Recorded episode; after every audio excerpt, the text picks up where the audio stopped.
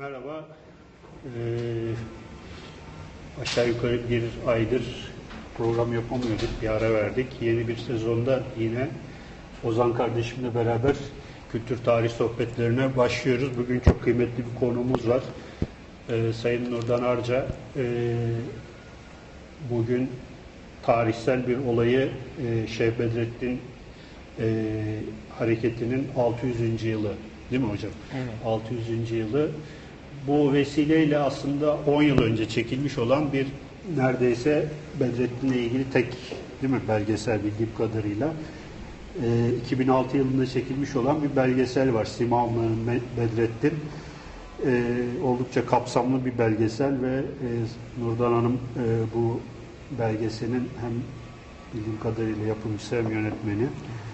Ayrıca çok e, kıymetli bir tarihçi Cemal Kafadar da neredeyse e, belgeselde çok e, önemli katkılar sunarak e, bir destek sağlamış. Bununla ilgili Boğaziçi Üniversitesi'nde de Nazım Hikmet Kültür Merkezi'nde de bir e, konferans e, yapılmıştı. Ben onu büyük bir dikkatle izledim ve e, onu izledikten sonra aslında sizi buraya e, çağırmaya, e, davet etmeye karar verdik. Sağ olun. E, siz de nezaket gösterip geldiniz.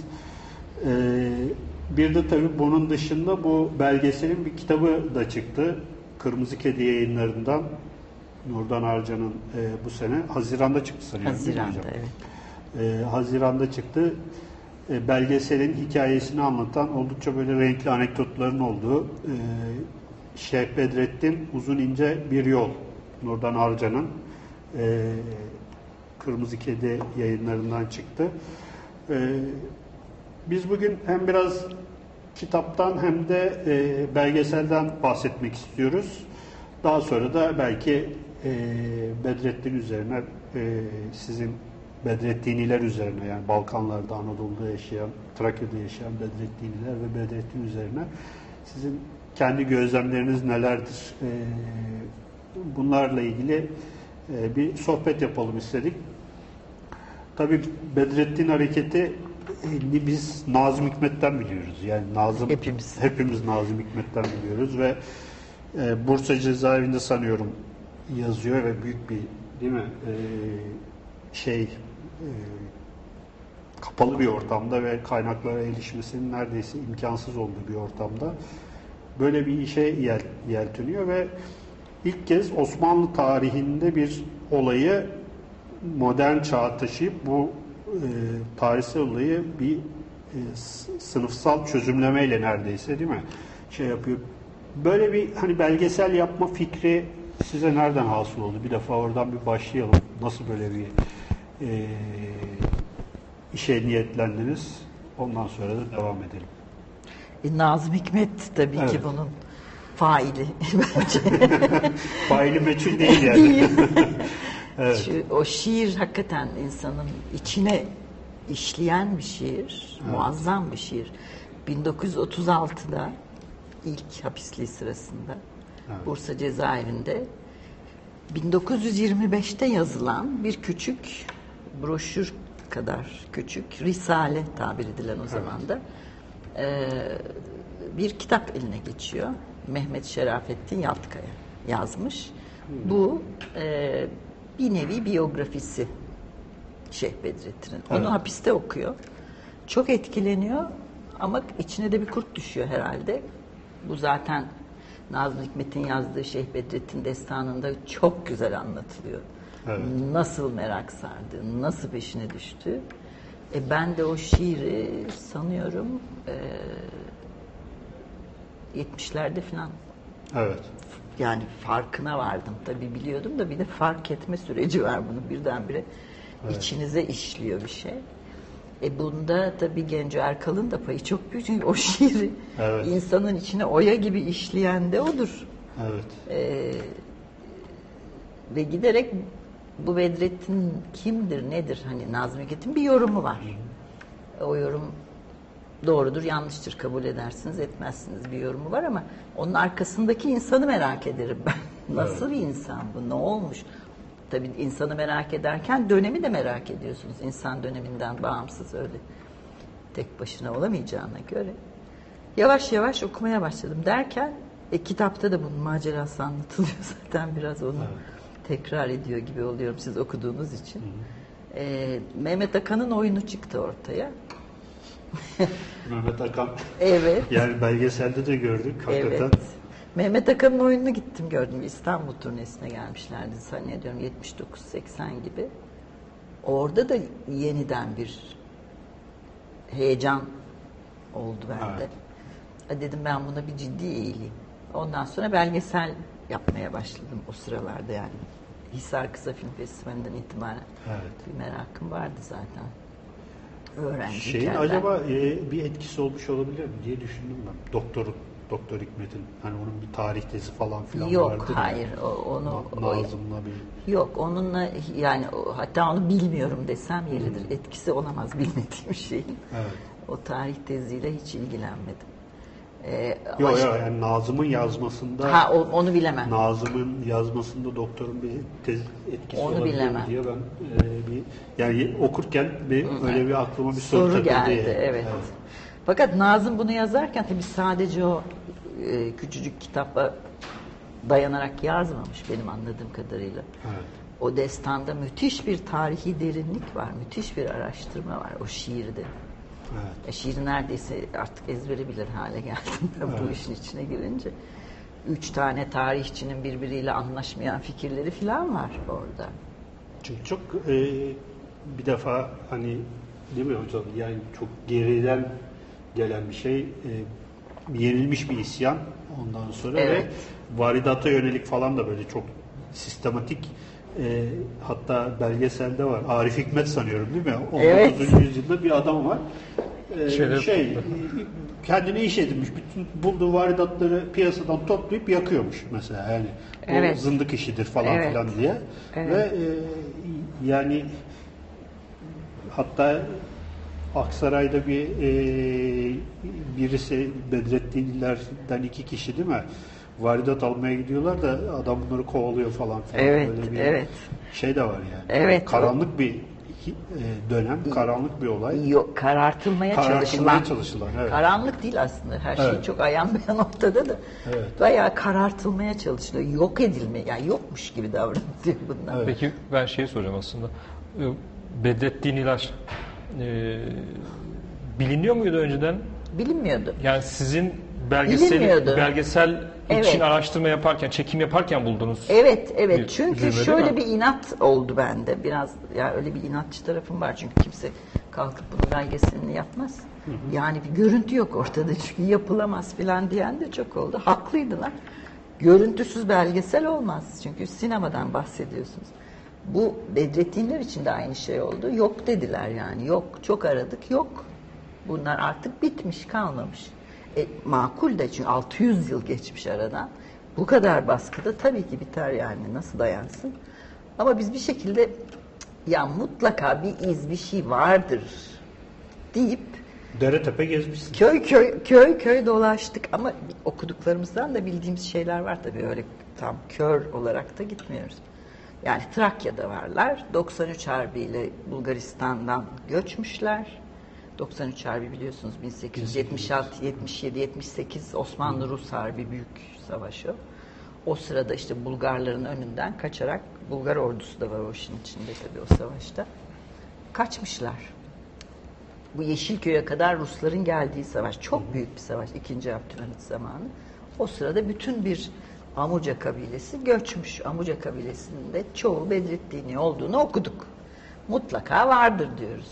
Köy köy sonra sonra sonra sonra dolaşırken hatta ay, ay, yani Allah rahmet eylesin Mehmet Akan oyununu yazarken 80'lerden önce dedi ki ben çok aradım dedi. Yani bulamadım dedi yani bitmiş onlarla. Dolayısıyla hani gittim hatta dedelerin evlerinde kaldım 15 gün. Bütün ipuçlarını izledim. Yok dedik ki ya biz arayacağız yine de. Ben de geliyorum dedi ve çok hoş. Beraber bulduk Mehmet'le yani. Ama bulmanız da büyük tesadüf. Yani o Ama iz sürüyoruz yani. Biz de Yani kö, bir köye gece vakti gidip de e, işte akşam 6'dan sonra tesadüfen ya işte orada birisi var biz onlardan demesi ve sizin hani Ay, o ona da iz sürerek gittik. Yani bir kırtasiyeci dedi ki şunlar benim kızımın arkadaşları sanıyorum onlar dedi. Adres verdi bize. Şu köyde şu aile. Biz de o köye gittik.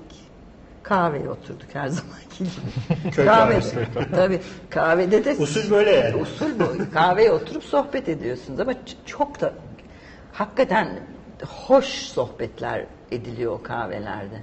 Belki Trakya'nın özelliği bilmiyorum ama çok aydın insanlar. Evet. Çok şey kafaları çalışan bir de esprili insanlar yani. Evet. Yani bu İstanbul'da o tür bir Sizi insan hiçbir yok. şekilde yadırgamadan yardımcı oldular yani. Hiç ama soruyorlar kimsiniz? Evet. Nesiniz? Niye geldiniz? Tabii çok haklılar. Köyün ortasına düşmüş dört kişi var orada. Nereden geldiler, ne istiyor?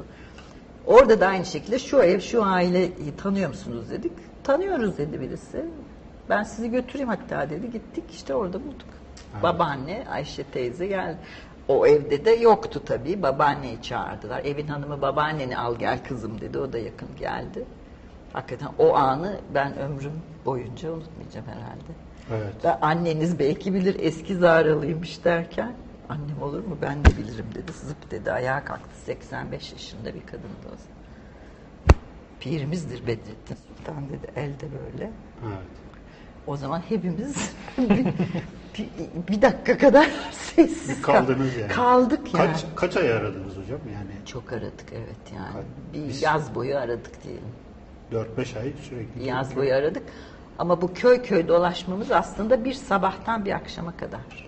Önce teorik olarak aradık. Oraya gittik, buraya geldik. Yani Nereye gitmişler, te- ne yapmışlar? temelini araştırıyorsunuz. Ya araştırma öyle bir şey galiba.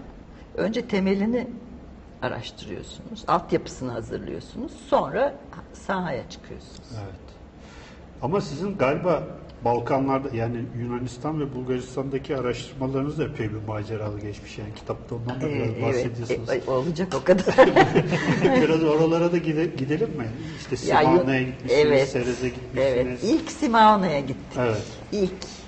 Tabii yani. İsmi değişmiş. İsmi değiş, değişmemiş. İsmi zaten hep Amavuno'ymuş ama Rumca, Yunanca'da şöyle bir şey var. Bir şehre giderken Si Amavuno deyince Si Mavno oluyor. İstanbul Türkçe'de. gibi. Ha, evet. İstanbul gibi. Aynen. Aynen. İstanbul'i İstanbul. İstanbul'i polis tek şehir o zaman. İstanbul'i İstanbul. Şimdi bu Si Amavuno Simavno yani kü- bir köy, Gagavuz köyü. Gagavuzlar oraya yerleşmiş. Hristiyanı da var, Müslümanı da var zannediyorduk ama artık kalmamıştı. 2006 2005'te mi 2004'te mi ne gittik şimdi tam tarihi hatırlamıyorum. Artık Müslümanların hepsi gitmişti ama oradaki insanlar Türkçe cevap verdiler sorularımıza bir şekilde. İçimizde bir tane Yunanlı akademisyen var Dimitris Kastris. Rumca soruyor, Türkçe cevap alıyoruz filan böyle bir tuhaf. Evet. Ama kırık bir Türkçe. Hiçbir şey yok. Ne cami var, ne kale var. Hiçbir şey yok. Taş, bir tek taş yok yani o. Dümdüz olmuş yani. Hiçbir şey. Yepyeni bir köy. Evet. Yepyeni, sıcak, Ağustos sıcağı. bir köy. Bari yine kahveye gidelim. Köylerde kahveler çok önemli. Kahveye giderken kapıda bir kadın bizi billur gibi bir Türkçe ile karşıladı. Vasiliki. Bursa'dan göçmüş ailesi. Bursa Balatlıymış. yani bu göçler Türkiye ile Yunanistan arasında çok ilginç. Yani müthiş bir kültür ortaklığı var. Evet. Tarih ortaklığı. Bizi bağrına bastı. Oo hoş geldiniz. Sanki bir bin yıllık arkadaşız, tanışıyoruz. Kahveler filan derken biz de Bedrettin'i soruyoruz. Ah ben bilmiyorum dedi. Babam olsa bilirdi. O çok kültürlüydü dedi filan. Babası vefat etmiş. Eşi vefat etmiş ve işte dertlerini anlattı bir süre. Ama bir tek o Türkçe konuşuyor. Oğlu, işte gelini, torunlar konuşmuyorlar. Onlar da etraftalar. İki torun. Oynuyorlar onlar aralarında. İşte 10 yaşlarında, 10-11 yaşlarında bir kız çocuğu, daha küçük bir erkek çocuk. Kız çocuk gitti böyle çekiştiriyor babaannesini. Tamam plan dedi ona hani fazla da beni meşgul etme gibilerde. Evet. Kız gitti elinde bir kitapla geldi. Oturdu karşımıza bir iskemle çekti. Hiçbir şey anlamıyor. Bir tek Bedrettin'i anladı demek ki. Bir de Fransız var. Konuşmaların yarısı da Fransızca geçiyor. Yani böyle bir tam karambol bir dil karmaşası Bedrettin'in evi gibi. Aynen. Aile- aile İngilizce var, Türkçe var, Rumca var. Yani dört dil konuşuluyor ortalıkta falan. Kız geldi, çekti, açtı kitabını okumaya başladı. Rumca okuyor. Biz Allah dedik ki ne diyor bu çocuk şimdi? Ama Dimitri Rumca bilen arkadaşımız ve Cemal Kafadar dinleyin dedi. Bedrettin hayatını okuyor çocuk kitapta. O şeyde de belgeselde Belgesel. de var. Var. İlkokul çocukları değil mi? Bedrettin'i Yaz al- ödevi vermiş. Yaz ödevi. Yunanistan'daki değil mi? Bulgursa- Yunanistan'da Simavna'da Bedrettin'in doğduğu köydeki çocuk bize Bedrettin'in Yok yok bir hayatını okudu. bir, yok bir de yaz ödevi verdi. Ee, bir de şey vardı galiba.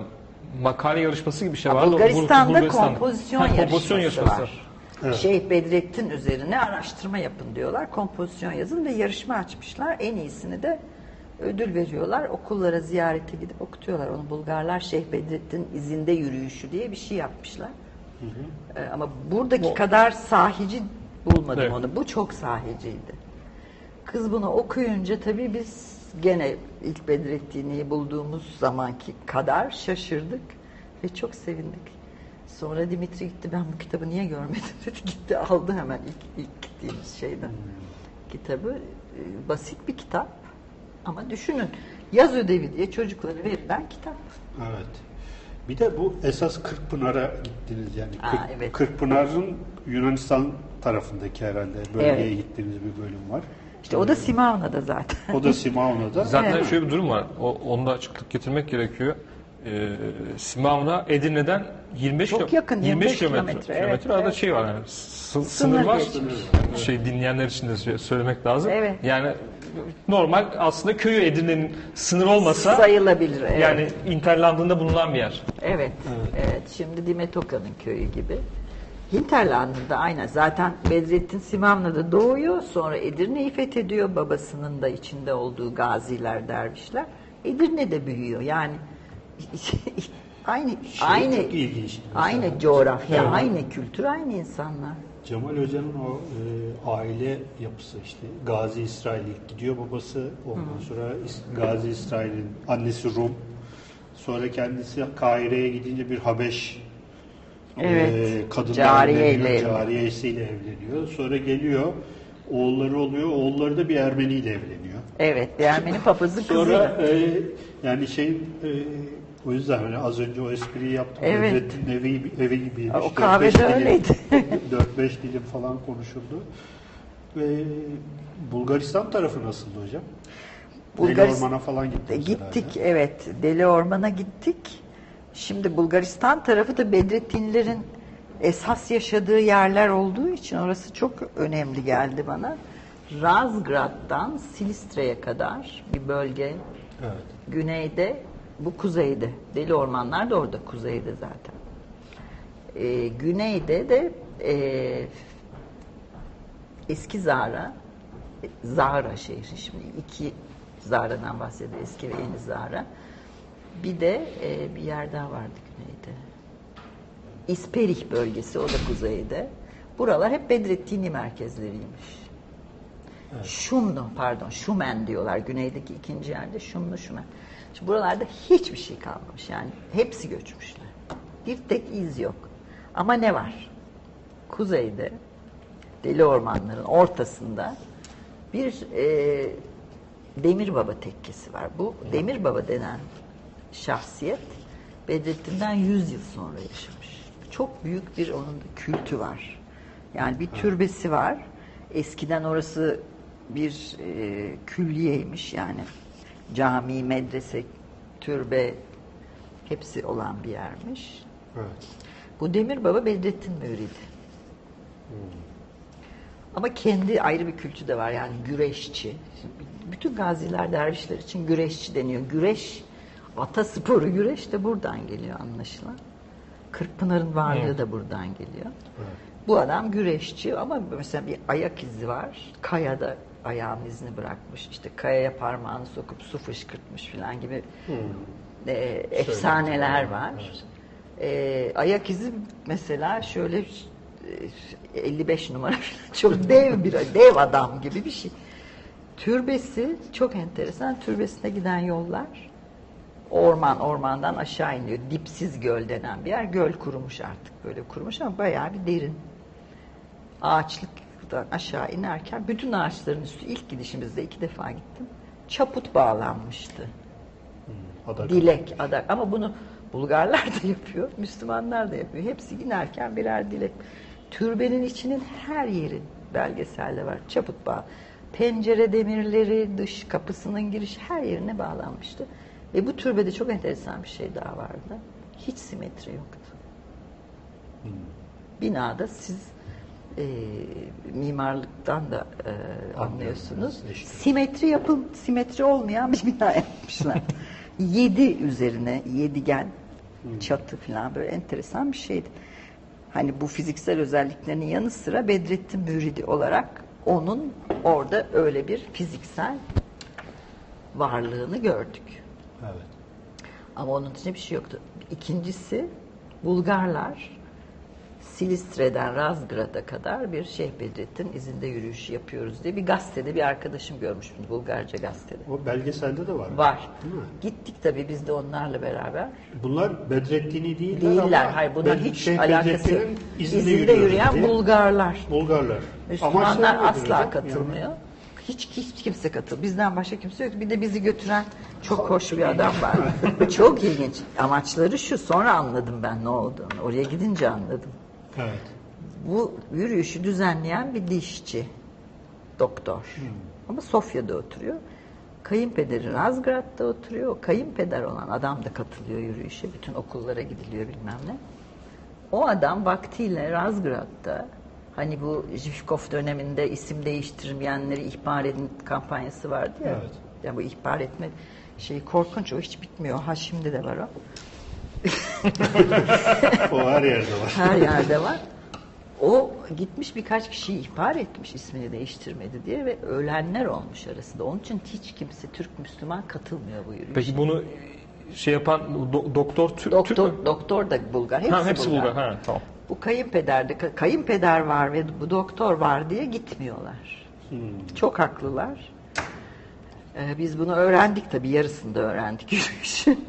Ama biz yani de, nötr baktığımız için onlara da hiç şey yapmadık. Hani. Şey Bedrettin'le olan şeyleri nedir? Ha, Muhabbetleri şimdi nedir? bir nevi özür dileme şeysi. Ha, anladım. Biz çok çoğul kültürü çok severiz.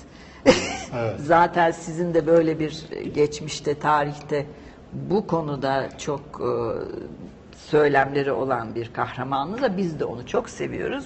Onun izinde yürüyoruz gibi bir şey yani. Bu Evet. bir- benim anladığım bir özür dileme şeysi. Bu Nazım Hikmet tiyatrosunda bir gösteri var. Evet. O da galiba bunun bir Bunun parçası, finali. değil mi? Evet, Ama çocukların şimdi- falan yaptı. Evet, o da hoş bir şey. Yani Razgrad şehrindeki tiyatronun adı Nazım Hikmet Tiyatrosu. Evet. Yani Zaten ben görünce bir Orada buluşuyor. Ve burada bitti bu yürüyüş. Orada da bir tören yaptılar.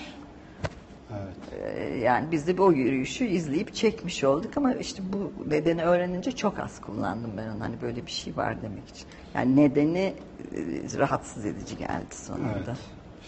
Şimdi tekrar e, Türkiye'ye e, dönelim.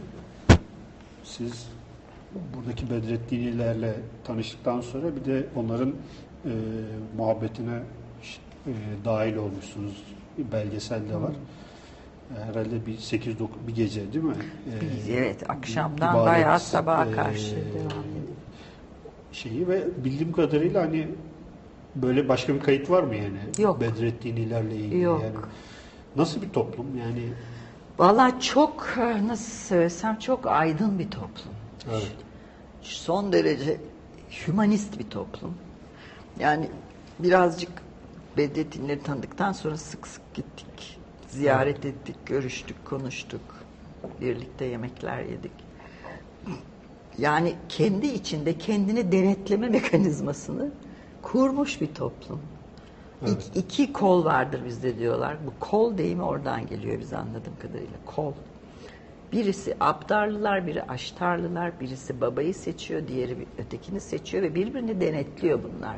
Hiç kimse fazla iktidar sahibi olup da yapışmasın oraya diye.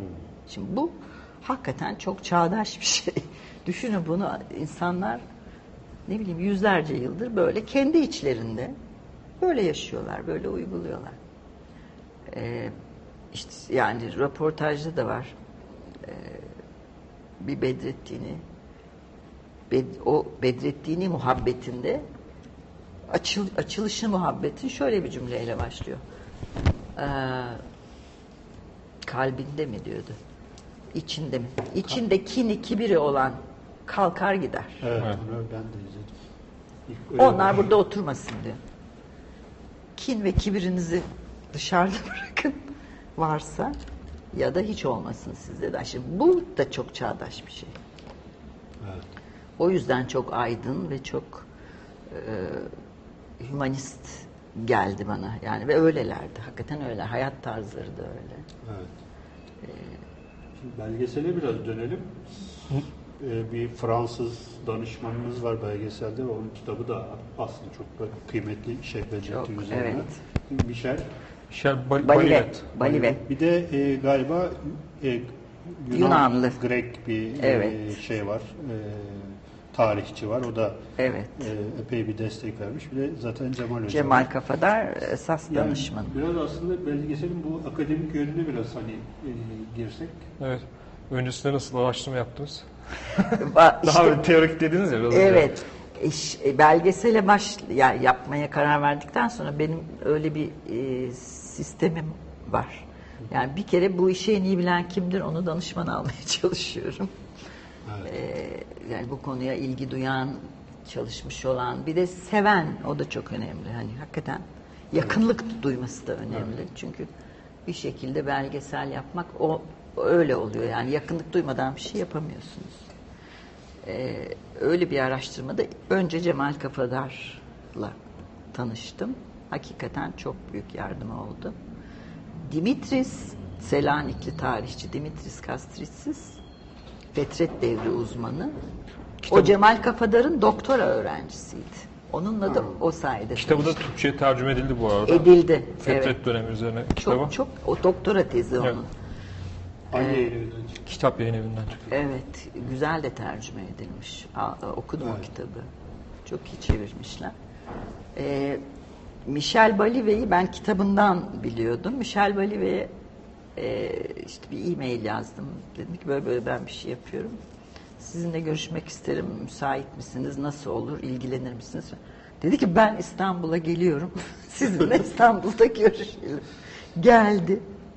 Ve İstanbul'da röportaj yaptık onunla. Tam bir gönül adamı yani. Tam inanılmaz hoş bir Ama adam. tabii Balivet'in kitabı da sizin kitaptan sonra Balivet'i de okudum, aldım okudum.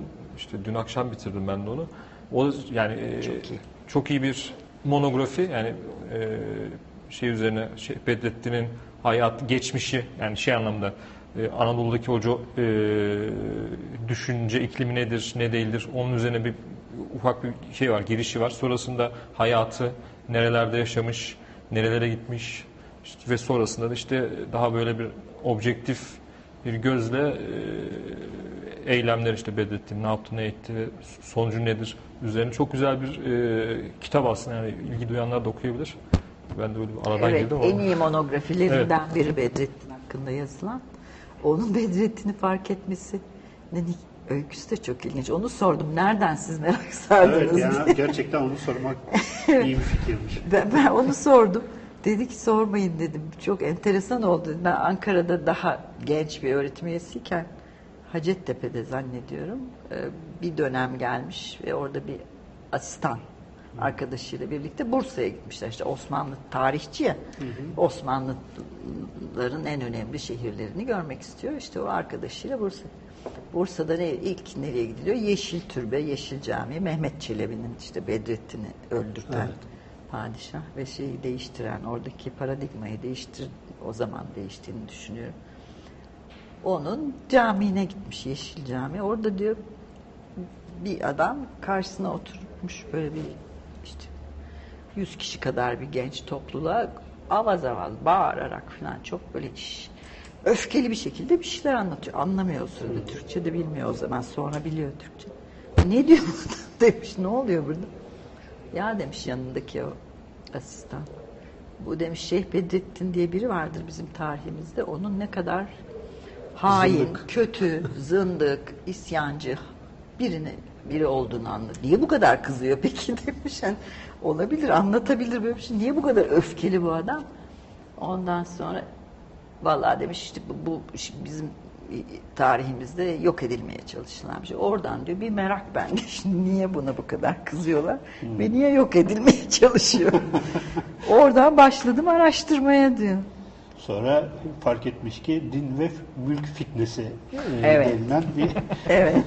hadise var işin Evet işte Ama- ters tepiyor böyle şeyler Evet. yani o öfke Evet. ona bunu araştırma Ya mesela ha- motivasyonu e, sağlamış. şeyi izlerken hani bizde genel olarak şey Bedrettin böyle hani e, Alevi Bektaşi bir halk önderi gibi şey yapılıyor ama gerçekte Kahire'de eğitim e, gören e, oldukça değil mi? 20 Sünni. sene sanıyorum. Evet. 20 sene epey e, e, di- din ulema e, olarak eğitim gören bir insan ve ondan sonra e, birdenbire büyük bir fi- fikri tekamül geçiriyor yani. Tebriz'e gidiyor. Tasavvuf, evet, tasavvuf.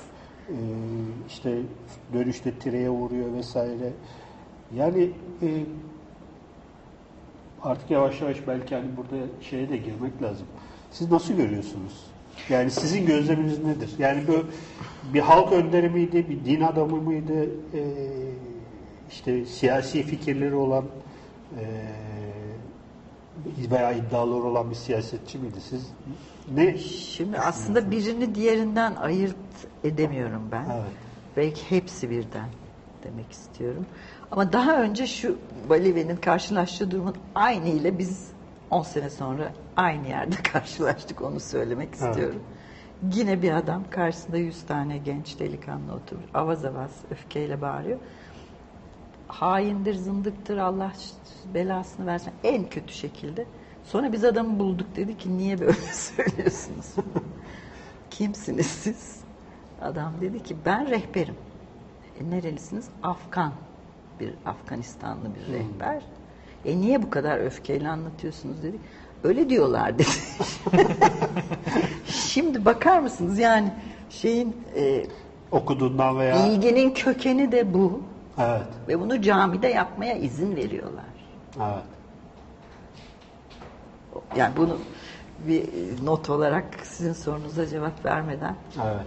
e, paylaşmak istedim. E, Şeyh Bedrettin hem bir mutasavvıf hem bir şeriat alimi, gerçek bir alim, Fakih yani fakih, evet, hukukçu. hukukçu, ulemadan yani. Hem ulemadan hem mutasavvıf nasıl olunur? Oluyor. evet. Ama Hem o, de- dönem sanki biraz Evet. çok uygun yani. Bu, Çok bunu oluyor. yaşamaya çok uygun bir dönem. Evet, o dönemde zaten öyle fazla bir uzmanlaşma yok yani. Ee, İnsanlar her şeyi birden olabiliyorlar, yapabiliyorlar. Daha çok yapabiliyorlar. Olmaktan ziyade ben yapma fiilini seviyorum. Alimlik de yapıyor. İşte mesela Mısır'da Memlük Sarayı'ndaki prensin hocası. Zaten e, mutasavvıf olmaya da oradan geçiyor. Çünkü başka bir hocası da Hüseyin Ahlati. O da bir e, tasavvuf uzmanı. Onun tekkesi var hatta Ahlati tekkesi var. O laciverdi diye biliniyor. Çünkü e, lacivert taştan hani bu simyacı sihir yapar bilmem ne falan vardır ya. Öyle bir takım şeyler de söyleniyor onun hakkında ama hiçbir şey bilinmiyor tabii o tarihte. Yani bunları çok e, araştıran insan var mı yok mu ona ben hakim değilim. Ama Hüseyin Ahlati ile tanışınca bu tasavvufa ilgi duymaya başlıyor. Ee, ve nihayetinde de işte Memlük Sultanı onlara iki cariye hediye ediyor. iki kız kardeş. Ee, o cariyelerden Cazibe Bedrettin'le evleniyor. Daha doğrusu evleniyorlar. Biz cariye istemeyiz, biz eş alırız diyorlar. Bu da müthiş bir şey. 14. yüzyıldan Türk bahsediyoruz. e, ahlati e, ahlatlı, bitlisli, Türk mü nedir bilmiyoruz aslında. yani. Evet. Onun ırkını bilmiyorum ben şahsen. Hüseyin Ahlati'ni. Mesela o dönem aynı Kürt de dönem olabilir bilmiyorum yani. Kahire'de İbn Bat Yani şöyle bir şey var. Ben İbn Battuta da sanki İbn Haldun. şey pardon İbn İbn Haldun hatta Balivet'in kitabında şey de var.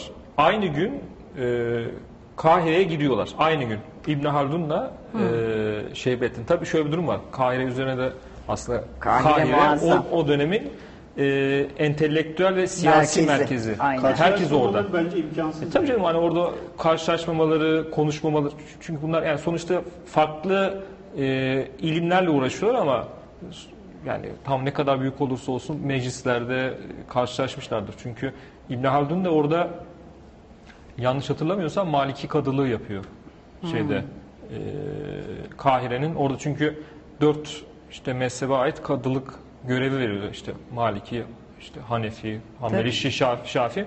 Malikilerin şeyi de kadılığını da e, İbn Haldun'a veriyorlar ama tabii aynı dönemde mi değil mi hatırlamıyorum da şu- yani Evet. hayatını okurken onu e, yani oradan hatırlıyor, şeyini hatırlıyorum. Öyle bir nüansı hatırlıyorum. Ama aynı dönemde oradalar. Yani çok böyle bir şey entelektüel olarak e, Kahire e, çok evrensel bir e, yani İslam dünyası için o dönemin İslam dünyası hatta genel olarak bütün dünya üzerine diyelim çok e, e, entelektüel anlamda çok zengin bir yer. Kültürel ve Kültürel. entelektüel merkez Kahire. Herkes oraya gidiyor aslında bir şey öğrenmeye ya da öğretmeye. Aynı dönemde orada biri daha var. Çok ilginç. Bedrettin'le karşılaşmış, karşılaşmamış mı bilmiyoruz ama Edirne'de de çok yaşamış. Kim biliyor musunuz? Kaygısız Abdal. Ha. Onun Hatta tekkesi mezarı vardır. orada. Mezarı Kahire'de. Hayır, kaygısız aptal tekkesi var. Evet. içinde. Ee, Kahire'de. Evet, Hatta tekkesi ve böyle meşhur ben Evet. Twitter'da paylaştım. O tekkenin top son post dişinin böyle uyurken bir fotoğrafı var. Çok güzel hani şeyde e, bir müridi de böyle başında e, babayı bekliyor yani. Evet. Uyurken bir ara ben size onu yollarım. Yollayın evet. çok- Kaygısız Yani aynı dönemde var. orada var ama bilmiyoruz ilişkileri var mı yok mu diye. Onlar bile- Görüşmemeleri bence mümkün değil. Mutlaka Gördüğü- tanışmışlardır, Mutlaka şey vesairesi Evet. falan filan olmuştur. Sonra Bedrettin'in Kahire'den dönüşü, işte şeyh oluşu hepsi Kahire'de. Yani Ahlati tekkesine katılıyor. İşte baldızı onu bir gece ikna ediyor. Böyle müthiş hikayeler var. Ve Hüseyin Ahlati'nin müridi oluyor. Hüseyin Ahlati mi onu gönderiyor, kendi mi gidiyor bilinmiyor ama Ankara Savaşı'ndan ya hemen önce ya hemen sonra Tebriz'e gidiyor. Timur'la görüşüyor. Evet. Timur'un e, sarayındaki ulema içinde Timur bunu çok beğeniyor. Bir bilmeceyi mi çözüyor bir şey yani bir konuşma. Sarayımda kal sana kızımı vereyim falan gibi tekliflerde bulunuyor.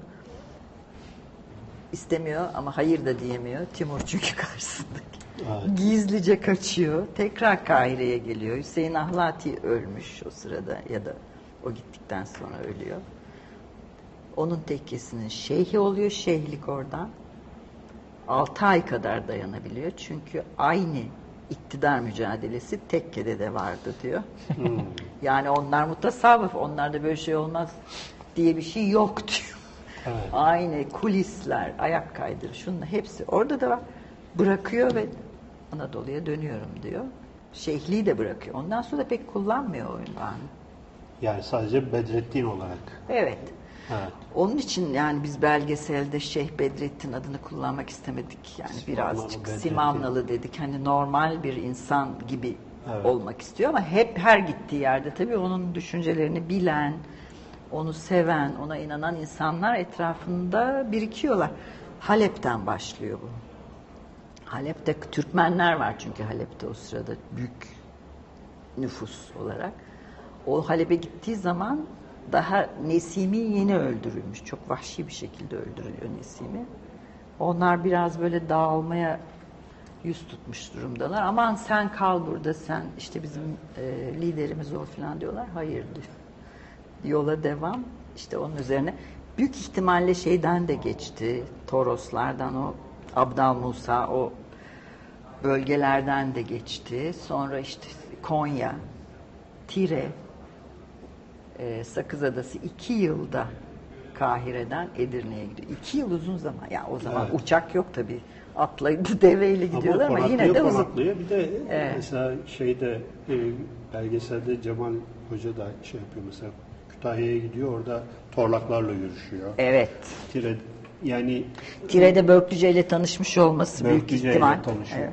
Yani e, burada tabii o isyanın e, organizasyonunda esas herhalde şey yapan Börklüce ve e, Torlak Kemal olabilir. Bunlar e, herhalde esas şey. E, fakat yani e, tabii büyük bir karışıklık ve e, neredeyse iç savaş hali söz konusu bu Fetret döneminde.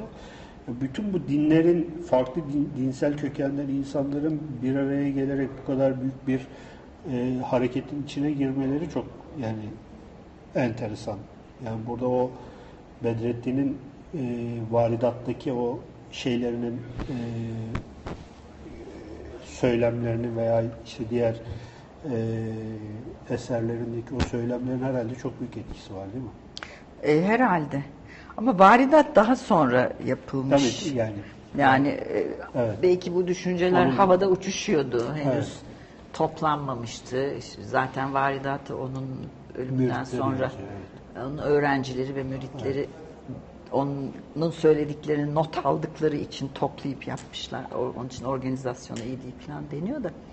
E, o düşünceler vardı herhalde. Bir de o, tabii isyan coğrafyasına baktığınız zaman e, gerek Börklüce Mustafa'nın gerek Torlak Kemal'in orası Cemal Kafadar bunu gayet güzel anlatıyor belgeselde de. Orası en e, müreffeh yer Anadolu'da. Hala öyle, hep öyle. Çünkü verimli topraklar, deniz var, Liman. limanlar, ticaret, Ticaret var. var. E, Aydın Beyliği'nin toprakları burası. Ve e, Manisa'da da Menteşe Beyliği var galiba. Evet. E, Torlak Kemal'in isyan ettiği Kütahya civarında. Buraları müreffeh yerler. E, daha önce Timur is- işgaline uğramış yerler. Timur işgal edince İzmir İzmir'i yakmış yıkmış bir kere Timur orduları. Evet. Ee, ve bunların elinde ne var ne yoksa alıp gitmişler. Ee, birazcık e, aç kalmışlar. Arkadan bir de Osmanlılar gelip yeniden vergi ve asker deyince bunlar pes diyor artık yeter bu kadar. Yani biz kendi ürünümüzü kendimiz kullanalım. Kimseye de vergi falan vermeyelim artık diyorlar yani. Bütün zaten isyanlar vergiden çıkıyor dikkat edin. Evet. Ben işte dün, dün akşam şey izledim. Yayından önce de konuşuyordum. Ha. Ee, Ezel Akay'ın Hacivat ile Karagöz neden öldürüldü?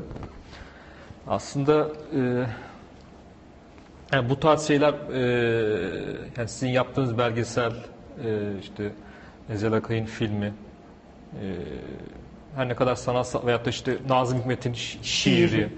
her ne kadar böyle şey anlamda yani akademik e, bir tarih yazımı olmasa da e, benim için e, yani ben onları farklı bir şekilde tarih metni olarak yani şey anlamda illa metin olması, yazılı olması gerekmiyor ama bir e, değeri olduğunu düşünüyorum. O yüzden mesela şeyin yorumu, Ezel Akay'ın yorumu, e, o dönemi e, anlamada ve görselleştirmede işte mesela şeyleri falan kullanıyorlar. Mehmet Siyah Kalem'in Evet. e, tasvirlerin cinleri ve o dönemdeki e, kültürel hercümerç yani bu kötü anlamda değil de e, işte şeyde olmasından dolayı sınırda olmasından dolayı hani şeyin hatta yine Cemal Hoca'nın kitabına atıfla iki dünya aresinde iki dünya arasında olmasından dolayı böyle bir şeylik var. Hani bir e, Şeyh Bedrettin'in de kişiliğinde hani bir yanda tas, mutasavvıf diğer yanda da fakih. Evet. Yani bir yanda hukuk var, diğer tarafta da yani şey anlamda e, tasvir anlamda ce- cezbe hali var. Yani e, birbirinden böyle sınırları çok belli değil. Geçişken bir alan ve o e, yani Osmanlı'nın belki de ilk 150 yılı birinci Mehmet'le başlayan işte ve Fatih'le biten bu devir e, daha e, daha Adem'i merkeziyetçi e, ve e, daha e, ho- daha hoş görüleceğim de bu şey anlamda değil. Daha böyle bir e, Çok kültürlü. çok kültürlü bir yapıya sahip. Evet. O yüzden mesela isyanın e, sebeplerinden biri de bu olabilir herhalde. Yani bu bir tarafta işte merkezden merkezileşme isteği var ama diğer tarafta da e, buna karşı olan işte mesela vergiye vergiye e, karşı çıkıyorlar. Şeyde de vardı işte e, filmde de vardı. Ezel Akay'ın filminde de şey Yörük ya diyor biz hep bizden hep alıyorsunuz diyor. Yörük hep veriyoruz yani vergi zaten kendisi başlı başına vermekten yani. Ya önce böyle bir adet yoktu. Nereden Ha, çıktı? böyle nereden vergi? çıktı? Bu devlet nereden çıktı diyor. yani. Evet, evet, Evet. evet. O yüzden böyle bir şey yapısı da var. Hani Yani aslında e, bu evet.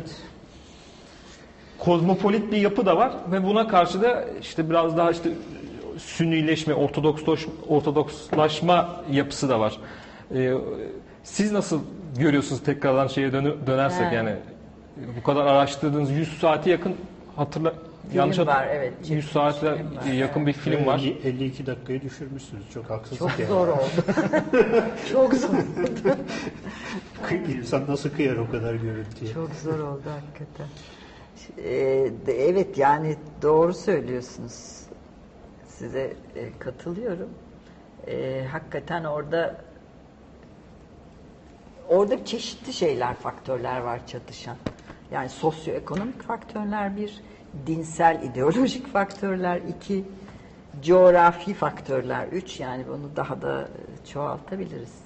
Yani sosyoekonomik faktörler tabii ki bütün isyanların temelinde ki birinci temel taşı. Yani insanlar e, yemek istiyorlar, yaşamak istiyorlar. Bu yaşamayı da sağlayan ekonomi. Üretecekler, yaşayacaklar. Şimdi vergi ve merkeziyetçilik devlet ve işte yer, yerel yönetimler konusu tabii apayrı bir konu. Ona çok da giremeyeceğim. Evet. Çok da hakim olduğum bir konu değil ama orada öyle bir şey olma ihtimali var. Yani ihtimal olarak söylüyoruz. Çünkü fetret devrinde neyin ne olduğu be öyle bir kaos ve karmaşa dönemi ki e, ve işgaller gelmiş. Yani Timur işgali diye bir şey yaşamış bütün Anadolu işte İzmir'e kadar. Yani soyup soğana çevirmişler aslında insanları. Bütün genç erkekler, yaşlı erkekler ölmüş. Savaşlar var çünkü. Herkes birbiriyle savaşıyor yani. Altı oğlu birbiriyle savaşıyor Yıldırım Beyazıt. Beş oğlu pardon, biri esir. Evet. Mustafa esir. Ya bunların hepsi müthiş bir yıkım getiriyor. Şimdi bunun da etkisi var isyanda. Korkunç bir yıkım yaşanıyor. Aydın Beyliği, işte Ege bölgesi, Sakız Adası dahil bunlara. Ki Sakız Adası daha o sırada Osmanlıların değil, Cenevizlilerin. daha fethetmemiş Osmanlı. Kanuni zamanda fethediyor. Cenevizlilerin, Sakız Adası dahil bütün o bölge çok böyle simbiyotik ilişkiler içinde. Ticaret yapıyorlar, ekiyorlar, biçiyorlar, balık tutuyorlar bilmem ne yani. Müthiş üreten bir bölge. Ama her ürettikleri de gidiyor ellerinden. Evet. İşte bu başlı başına bir isyan sebebi olabilir. Hiçbir şey kalmıyor bunlara. Yine açlar, yine açlar. Evet. E, İkincisi ideolojik ve dinsel dediğimiz bu bölgede ki nüfus Hristiyan, Müslüman, Yahudi hepsi var ve hepsi çok sayıda var. Mesela Tire'nin Yahudi şehri olduğunu söyledi bir Tireli tarihçiyle görüştüm. Evet. Portakal Meydanı'nın adı Portugal'miş. Kitapta da var. Çünkü bir- Portekiz Yahudileri oraya gelip yerleşmiş. Onun için Yahudi şey. Evet. Portekiz'den kovulanlar. Yani ayrıca yerel Torlak Kemal'in olduğu Manisa'daki gibi yerli halktan da Yahudiler çok. Hristiyanlar deseniz müthiş bir Ortodoks Rum ve Ermeni nüfus var. Müslümanlar deseniz bütün Türkmenler orada yerleşik olan halk hepsi Müslümanlar. Yani bütün bunlar iç içe birlikte yaşıyorlar. Ve bu birlikteliği de bozulsun istemiyorlar. Şimdi vergi sistemi geldiği zaman o zaman ne kadar bu organizeydi çok hakim değilim konuya ama işte gayrimüslimlere ayrı, Müslümanlara ayrı, ona ayrı, buna herkese vergiler münasip görüp hepsinden bayağı yüklü miktarda vergi alıyorlar. Bir de asker alıyorlar çocuklarını. O da vahim bir durum. Çünkü savaş bitmiyor. Savaş bitmiyor. savaş bitmiyor. Üretim yok. Üretim Açlık var. aç işte yani Bu hem dinsel ideolojik hem ekonomik sosyal Evet. şartları bir isyana gebe bırakıyor. Evet. Burada Nazım Hikmet'i tekrar bir anmak lazım. Evet. Çünkü o bir şiirle bize bir e, neredeyse tarih dersi vermiş. Bütün panoramayı anlatmış. Ozan'ın da söylediği şey gerçekten doğru. Yani bazen bir sanat eseri e, yüzlerce sayfa metinden Evet. çok daha işte etkili olabiliyor Doğru. sinemayla vesaire. Maalesef bizim ülkemizde e, tarihle ilgili yapılan çalışmalar e, çok e, gereksiz tartışmalara e, sebep olabiliyor ve alanla ilgili çalışma yapmak çok e, yer yer zorluklarla hani karşılaşabiliyor. O yüzden e, bu tarz çalışmaların daha fazla olmasını talep edelim. Dile- dileyelim. Dileyelim, öyle diyelim. Evet. Ee, Nurdan Hanım'ın e, e, belgeselini Arca Medya değil mi hocam? Arca Arca, Medya. Medya YouTube kanalından izleyebilirsiniz. Ayrıca belgeselin hikayesini e, yine kitaptan e, Kırmızı Kedi yayınlarından çıkmış olan kitaptan e, okumanızı da tavsiye ederiz. E, programımızı yavaş yavaş sonlandırıyoruz. Biz her programdan sonra bir Evet. imza Ah, tabii, alıyoruz. memnuniyetle. E, katılımcılarımızdan. Şöyle son bir şey Tabii, eklemek buyurun. istiyorum. Yani hayatta neyle uğraşırsanız uğraşın, Evet. Ee, tarih olabilir, işte edebiyat olabilir, aşçılık olabilir, e, dilcilik, her şey neyle uğraşır? Medyacılık olabilir. Neyle uğraşırsanız uğraşın. Ee, dar kafalılık çok şey kaybettiriyor. Önce kendisine kaybettiriyor.